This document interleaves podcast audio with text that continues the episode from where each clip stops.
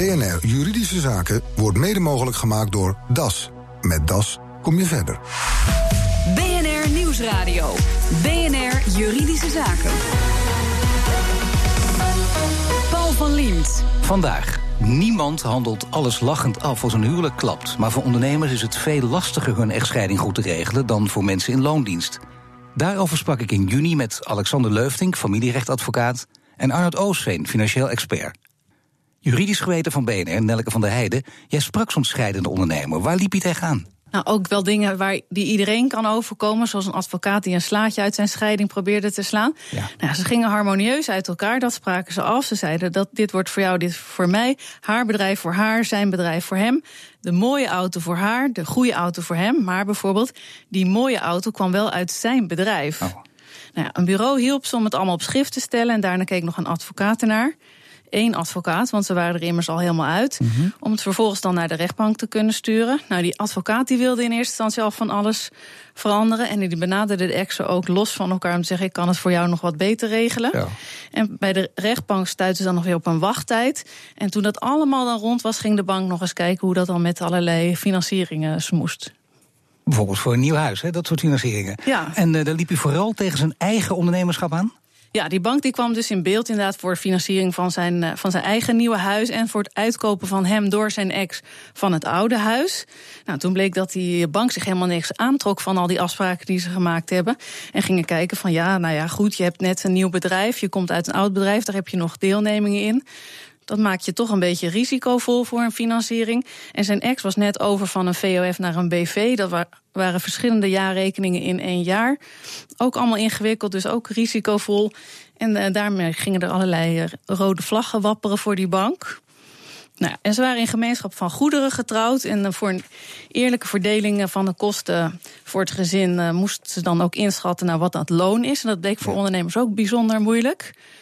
Ja, omdat je eigenlijk min of meer een beetje zelf bepaalt wat je verdient. Maar uh, ja, je hebt tegelijkertijd ook winst. En wat doe je nou precies met die winst in, uh, in het huishouden? Oppassen dus als je ondernemer bent en getrouwd. Ben jij getrouwd, Nelke? Uh, nee. Nee, nou ik wil. Uh, mijn gasten vandaag, Alexander Leufting, familierechtadvocaat bij Link Advocaten... en Arnoud Oosveen, financieel expert op het gebied van echtscheidingen.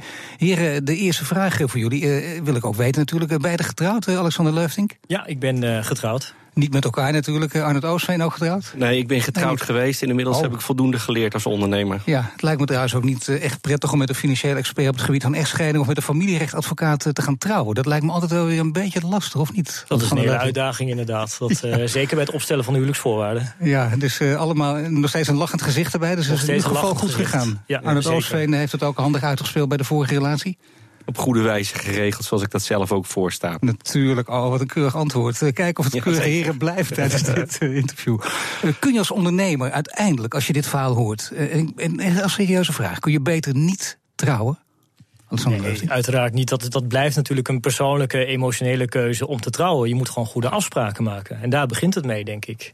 Maar in gemeenschap van goederen, is dat de slechtste afspraak die je kunt maken, hoe romantisch je ook bent ingesteld? Dat hoeft niet een slechte afspraak te zijn. Als je allebei uh, vrijwel niets hebt en je bouwt de onderneming tijdens het huwelijk op, ja, dan, dan heb je er allebei aan bijgedragen. En kan dat een oplossing zijn? Ja, dat lijkt heel makkelijk. Maar stel nu dat de een daar heel hard voor werkt, althans uh, in, in de zin van ondernemen, en de ander heel hard voor werkt in de zin van uh, huisvrouw die parties organiseert. Ja, dan doe je toch ook je best en doe je het, bouw je het samen op. Maar is het allebei even goed en duidelijk in geld uit te drukken? Nee, daar is wel degelijk sprake van een spanningsveld. Want hoe druk je dat inderdaad uit? Hè? De zorg voor de kinderen, uh, hetgeen in de huishouding gebeurt. En aan de andere kant de hardwerkende ondernemer die 70 uur per week of wellicht meer alles eraan doet om het beste voor zijn gezin uh, voor elkaar te krijgen. Dus dat, dat is heel erg lastig inderdaad. En dat vraagt ook om maatwerk. En, uh, ja, om maatwerk, dat betekent dat je in ieder geval per, per geval moet bekijken. Maar in algemene zin misschien wel kunt zeggen: zorg dat je allebei in dat bedrijf zit. Ook al werk je daar niet 70 uur in. Nou, dat hoeft niet per se inderdaad hoor, absoluut niet. Uh, het, het, hangt er vanaf hoe je er ook in staat als je uit elkaar gaat. Hè. Wil je redelijke afspraken maken? En uh, vaak wordt ook wel onderkend dat, dat meneer uh, de ondernemende echtgenoot toch wel hard heeft gewerkt. Ja. Is het een, een, bekende praktijk onder advocaten, twee harmonieus scheidende mensen, dat die wel eens tegen elkaar worden opgestookt aan het Oostveen? Ja, dat zie je nog wel eens gebeuren. Helaas is dat zo. Kijk, in verreweg de meeste gevallen willen mensen er samen best wel uitkomen. als dat redelijk is. En op het moment dat zij zich laten bijstaan door ieder een eigen advocaat, wil dat nog wel eens uh, daarom misgaan, helaas. Dan lijkt het dus redelijk te gaan. Het gaat zelfs ook redelijk. En dan komt er een advocaat bij, die gaat eerst de vrouw bellen, daarna de mannen speelt ze echt letterlijk tegen elkaar uit. En kan de zaak daardoor ook uh, letterlijk nou, traineren en daar meer geld mee pakken. Het expliciete geval wat Nelke meldde is wel, uh, is wel een bijzondere situatie. Ja. kijk, als je gezamenlijk een advocaat aanstelt, dan is het zeker niet de bedoeling dat die mensen tegen elkaar uitspeelt. Dus dat is wel een uniek. nee, het is een juridische zaak en de advocaten achter wij zeer hoog natuurlijk, maar we zijn ook uh, journalisten. We willen redelijk weten wat er aan de hand is. In de helft van de gevallen komt het voor omdat de verlokking nou eenmaal heel groot is de verleiding ligt ook voor de advocaat op de loer. Nou, mag, mag ik er in ieder geval toevoegen dat dat, in ieder geval niet het uitgangspunt is. Hè? Dat een advocaat wil het gewoon goed regelen. En volgens mij mag het ook tuchtrechtelijk ook gewoon niet, wat Nelke zojuist heeft gezegd. Als je beide, voor beide partijen optreedt, bartig je ook beide belangen. Maar het mag niet. Het mag maar, niet. Nee, het mag niet, dat is geweldig. Maar uh, hoe kan ik dat dan aanhangig maken? Nou, dan kunt u naar de deken bijvoorbeeld. Dat, uh, dat is geen probleem. Maar moet ik dan die gesprek hebben opgenomen? Of uh, hoe kan nee, ik dat dan duidelijk vaak maken? blijkt het wel uit correspondentie toch? Of hoe een advocaat zich opstelt in een scheidingsprocedure. Als er gewoon duidelijk sprake is van geen neutraliteit... dat hij misschien meer oog heeft voor de belangen voor mevrouw of voor meneer... ja, dan is er geen sprake van een evenwichtige belangenbehartiging. En uh, onze regels zijn er heel duidelijk over. Als je voor beide partijen optreedt, behartig je beide belangen. Nou, in het Oostzeen, laat ik een, een voorbeeld noemen. Uh, mensen zijn uh, in harmonie uit elkaar gegaan. De een zegt tegen de ander, weet je wat, ik geef het huis aan jou. Dan krijg je volgens mij ook, tenminste ik las het ergens... krijg je ook met schenkingen te maken. Hoe zit dat precies? Ja, dat is altijd het moeilijke. wat je in de praktijk ziet is dat toch wel een heleboel mensen... in onderling overleg afspraken kunnen maken... maar die zijn zich daarbij niet bewust... wat dat nou uiteindelijk fiscaal gaat betekenen... en ook naar derden toe. Het voorbeeld wat Nelleke net noemde, van die kan afspreken van jij blijft in de woning wonen, je neemt het over. Maar de vraag is natuurlijk of de bank meewerkt. En dan krijg je een soort kip-en-ei verhaal van wanneer ga je wat regelen. Nou, mijn advies is altijd omdat voordat je het convenant definitief maakt en ondertekent, er ook voor zorgt dat die afspraken zijn getoetst of ze ook haalbaar zijn en of het ook fiscaal goed gaat. Maar hoe doe je dat? Ik bedoel, het klinkt al wel heel erg ingewikkeld, hè? Een convenant en voordat je tekent en dan zijn er weer maanden overheen meneer Verliemd, een scheiding is niet makkelijk. Hè? En nee, dus maar je wil ook wel dat het toch zo snel mogelijk afgehandeld ja, zeker. Vooral als het harmonieus gaat. Zeker. Kijk, het begint natuurlijk al dat mensen in onderling overleg afspraken kunnen maken. En die zouden eigenlijk bij uh, en een jurist en een fiscaal specialist langs moeten... om te kijken van die afspraken die wij hebben gemaakt, zijn die, eh, zijn die houdbaar?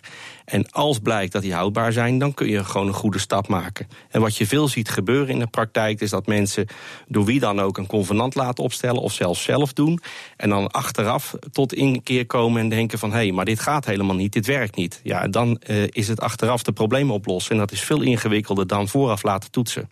Ja, dat kun je beter vooraf laten doen, eh, Alexander Leufting. Maar toch, als je familierechtadvocaat bent, dan krijg je wel met deze zaken te maken. Mensen uh, zijn niet in de sterkste conditie uh, in dit soort situaties. Dus die zullen ook nog wel eens twijfelen. Het ene moment vinden ze dit, dat andere moment vinden ze dat. Wanneer kun je nou iets echt zwart op wit zetten? Ja, het begint bij een goede voorlichting natuurlijk. Als mensen weten eh, waar ze afstand van doen of wat ze krijgen en op welke manier ze iets verdelen, dan maakt het ook makkelijker om bepaalde keuzes te maken. En uh, dan begint het dus bij, bij de voorlichting. En pas als partijen het erover eens zijn, dan begin je pas met het convenant.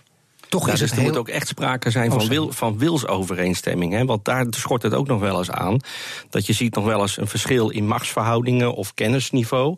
En dat de een tegen de ander zegt een voorbeeldje, dat, eh, dat een man bijvoorbeeld uh, veel meer geld heeft en veel meer hersens nou, buiten dat, maar gewoon, gewoon dat één partij uh, weliswaar geïnformeerd is... maar het misschien net niet helemaal goed begrijpt. Is dat in de praktijk toch steeds de man die dan de macht en de hersens heeft? Nou, zeker niet. Inmiddels is het wel, de wereld zit inmiddels anders in elkaar. Ja, maar hoe is het dan? Nou, het kan zo zijn dat als je een, een stel hebt, een willekeurig stel... of dat nou een man-man, een, man, uh, een vrouw-vrouw of een man-vrouw is... dat een van de tweeën een kennisachterstand heeft... of geblokkeerd wordt door emoties. En dan zie je ook nog wel eens van, nou ja, laten we het dan maar zo doen... want dan zijn we er maar vanaf, dan kunnen we verder met ons leven. dus dat zit er ook achter. En ik denk Raadt dat u dat altijd af of niet? Wat Want dan ben je financieel natuurlijk de pineut... maar aan de andere kant, ja, dan ben je er ook lekker van af... en dan ben je fris in je hoofd, dan kun je doorgaan.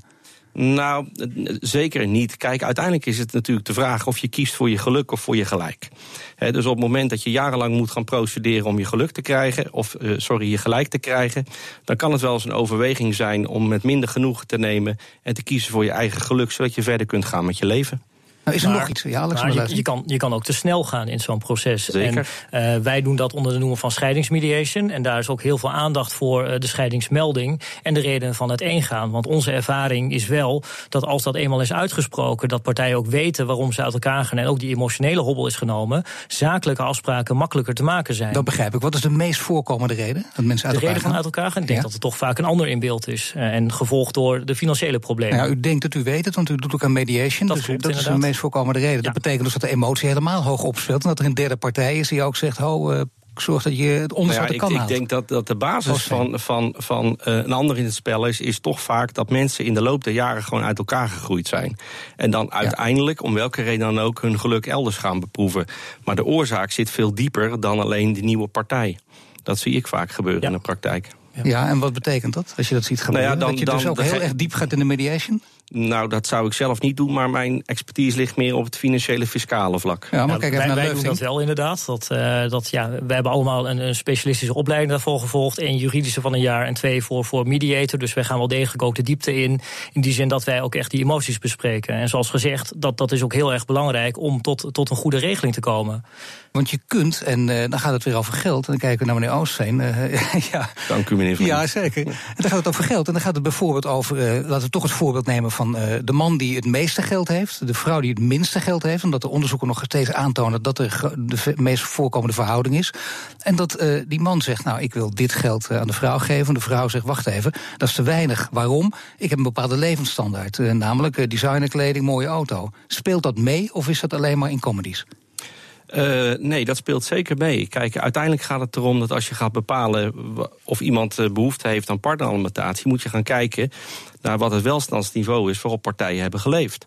En ja, dat is echt uh, in een simpelste Dus de ene is gewend om naar een bistro te gaan en de andere ja, of een gehaktballetje en de andere die wil echt uh, naar een uh, twee sterren. Waar het eigenlijk op neerkomt is dat je dan moet zeggen van kijk maar, dit, dit gaf ik af uit aan de kapper en dit aan een nagelstudio en dit aan de bioscoop en dit aan een Zo. restaurant. En ik ben gewend om voor dat bedrag maandelijks te leven. Dus je begint met een heel romantisch huwelijk, maar je vanaf de eerste dag wil bonnetjes bewaren. dat zou een overweging kunnen zijn, maar nou ik denk ja. niet dat dat de basis is van een goed huwelijk. Nee, maar u zou het wel aanraden. Nou ja, de vraag die u net stelde: van zou je nog trouwen als je ondernemer bent? Hè? Dat is natuurlijk uh, waar het natuurlijk om gaat. Van uh, in welk. Uh, kijk, mensen maar wat is gaan... het antwoord? Daar gaan we er dadelijk uitgebreider op door. Zou je trouwen als je ondernemer bent? Misschien niet. ik zou denk ik overwegen om niet te gaan trouwen. Straks, nieuwe wetgeving rond pensioen in eigen beheer zorgt voor nog meer stress voor ondernemers. BNR Nieuwsradio. BNR Juridische Zaken. De mooiste dag van je leven. De meeste mensen trouwen omdat ze het romantisch vinden, maar het is juist een zakelijke overeenkomst bij uitstek. Als ondernemer kun je het maar beter goed regelen. Ik praat erover met Arnold Oosveen, financieel planner, en Alexander Leufting, familierechtadvocaat. Ja, Arnold Oosveen, de mooiste dag van je leven. Ongetwijfeld, maar uh, ja, uh, u zijn net, net niet voor niets. Ondernemers kunnen beter niet trouwen. Wat bedoelt u daar precies mee? Nou, het is in ieder geval duidelijk dat uh, veel mensen zeggen... het is de mooiste dag van je leven... maar het is ook bij uitstek de duurste dag van je leven.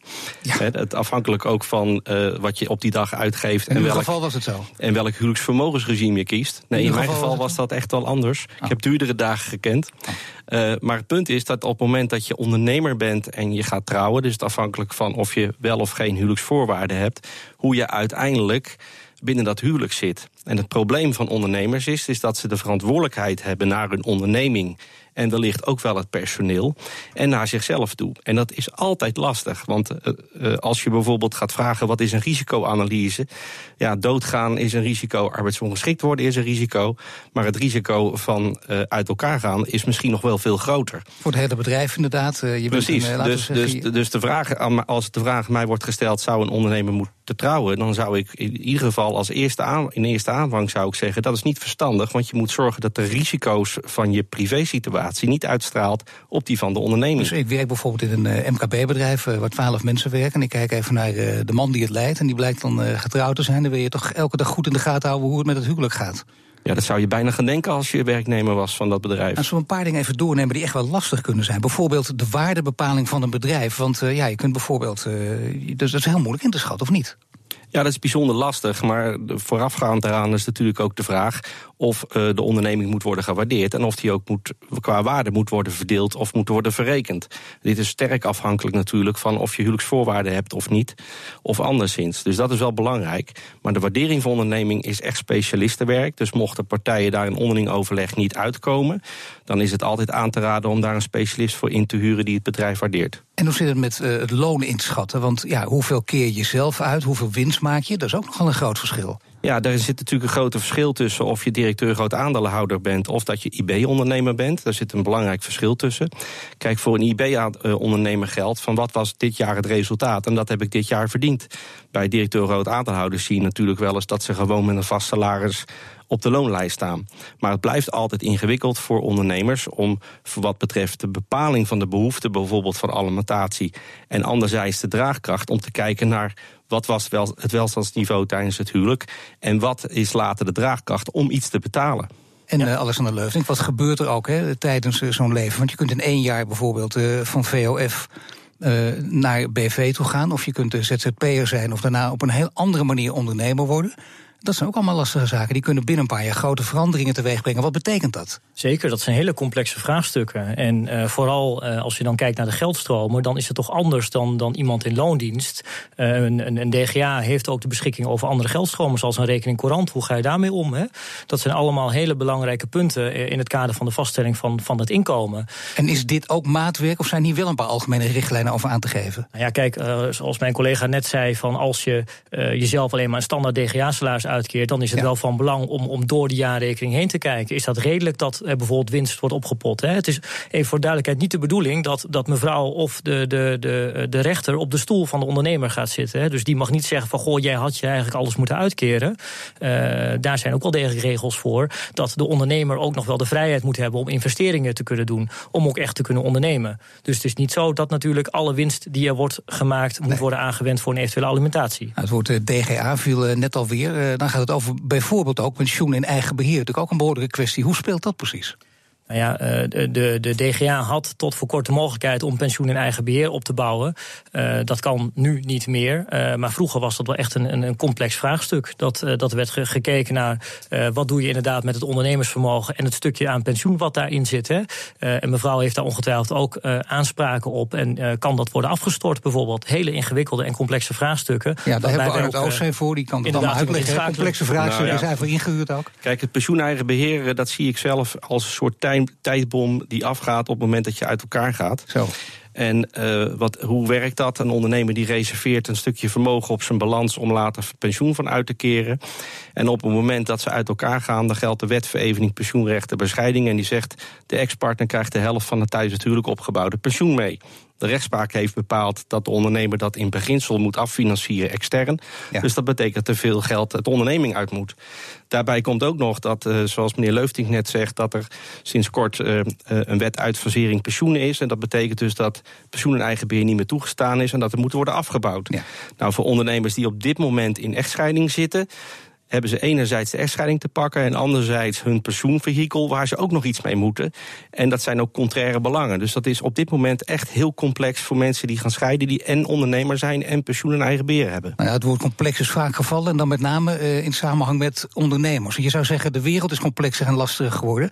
Uh, dat betekent ook uh, hoe het gaat met de ontwikkeling van de arbeidsmarkt. Het is niet meer zo dat je zegt iemand in loondienst heeft het makkelijker, had het wel, want dan weet je elk jaar wat er gebeurt. Maar iemand in loondienst kan na vier jaar ook opeens een baan verliezen. Alexander Leufdink. Is de wetgeving daar ook op uh, ingesteld? Er is op dit moment voldoende wetgeving om dit in goede banen te leiden. Maar het begint gewoon bij voorlichting. En, en dat je ook weet wat je afspreekt met je partner als je, als je natuurlijk treedt. Je kan ook hele duidelijke afspraken maken over pensioen. Dat er bijvoorbeeld geen aanspraken zijn bij echtscheiding. Uh, en dat is dan ook nog steeds de meerwaarde van uh, huwelijksvoorwaarden. Ondanks het feit dat de beperkte gemeenschap op 1 januari 2018 wordt ingevoerd. Uh, dus dat je al. Maar het klinkt bijna als, een, als, een, als je voorlichting geeft dat haast een garantie is om risico's af te dekken. Maar zo is het nee, natuurlijk ook niet. Nee, zeker niet. Maar het nee. gaat wel om dat je, dat je je bewust bent van de gevaren die er zijn. Of gevaren aan de, van de risico's als je gaat trouwen. Dus dat, die hele romantiek die moeten we eigenlijk maar vergeten. Want je moet je constant nou, bewust zijn van de gevaren. Nou, je kunt het delen door te zeggen, we, we, kiezen voor de romantiek. Maar we zijn ook zakelijk. Kijk, als je gaat trouwen, dan sluit je een overeenkomst ja. af. En ik denk Ik dat de nieuwe iedereen. premier van Nederland, hè, die weet alles aan elkaar te, te, te knallen. Ja, wellicht. Maar waar het om gaat is dat je dus eh, van tevoren, voordat je een overeenkomst afsluit, weet wat daarin moet komen te staan. En daar ontbreekt het nog wel eens aan. Heren, mag ik jullie danken. Alexander Leufting, familierechtadvocaat bij Link Advocaat... en het Oostveen financieel expert op het gebied van echtscheidingen. BNR Nieuwsradio. BNR Juridische Zaken. Paul van Liemt. De mooiste egale tuin was luisteraar Ton beloofd. Maar het is zoeken naar een rechtstuk grond zonder struikelgevaar. Het verslag is van Nelleke van der Heijden. Ton Gozes, je hebt tegels in de tuin laten leggen. En wat je nu ziet is eigenlijk een beetje een glooiende massa... met verschillen in hoogte en ook echt grote verschillen hier en daar. Wat is nou allemaal precies misgegaan in de tuin? Nou, Limburg zou hier trots op zijn als het uh, zoveel kuilen en bobbels als erin zit.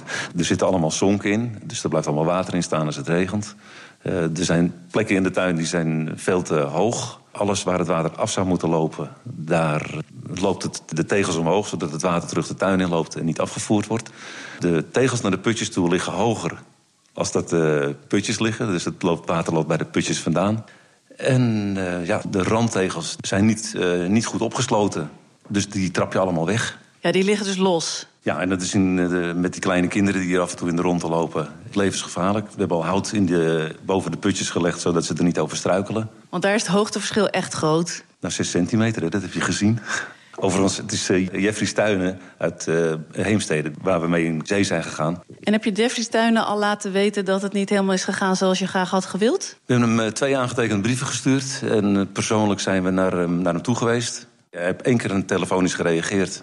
En van de rest laat hij niets meer van zich horen. Als we hem bellen, dan krijgen we heel enkele keer een collega van hem aan de telefoon.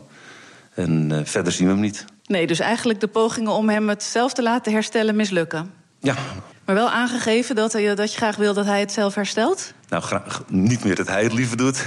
Maar goed, die kans moeten we hem geven en dat hebben we hem gedaan. En daar heeft hij geen gebruik van gemaakt. Dus wat nu? Leven met deze gekke hobbels en bobbels? Nee, we, we zijn nu op zoek naar een andere stratenmaker om het uh, opnieuw te laten doen.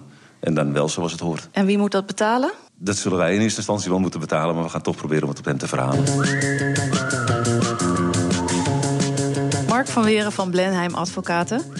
Ton Gozes zag zijn tuin helemaal verprutst raken... en heeft geprobeerd via die stratenmaker om het weer hersteld te krijgen. Dat lukt niet. Wat kan hij nu? Nou, hij heeft gevraagd om nakoming. Dat de gebreken hersteld worden. Dat is niet gelukt. Dus nu kan hij zelf een andere stratenmaker inschakelen om het werk in orde te laten maken. En de kosten daarvan, die kan hij als schade verhalen op de stratenmaker die het werk gedaan heeft. Ja, dus hij kan nu gewoon zonder problemen een andere stratenmaker in de arm nemen. Ja, dat kan, omdat hij netjes een ingebrekenstelling heeft gestuurd. Daar is een termijn gegund van acht dagen aan die stratenmaker. Heeft hij niet op gereageerd. Dus nu heeft hij het recht om dat om te zetten naar een vordering tot schadevergoeding. En als, als die stratenmaker dat niet betaalt, dan kan hij daar eventueel mee uh, naar de rechter toe. Maar dat kost hem waarschijnlijk wel aardig wat geld. Ja, dat is bij een, een vordering van rond de 1000 of 2000 euro is dat natuurlijk lastig, want je moet kosten maken. Je kan proberen via een digitale procedure dat te doen. Via rechtspraak.nl kan dat bij de kantonrechter.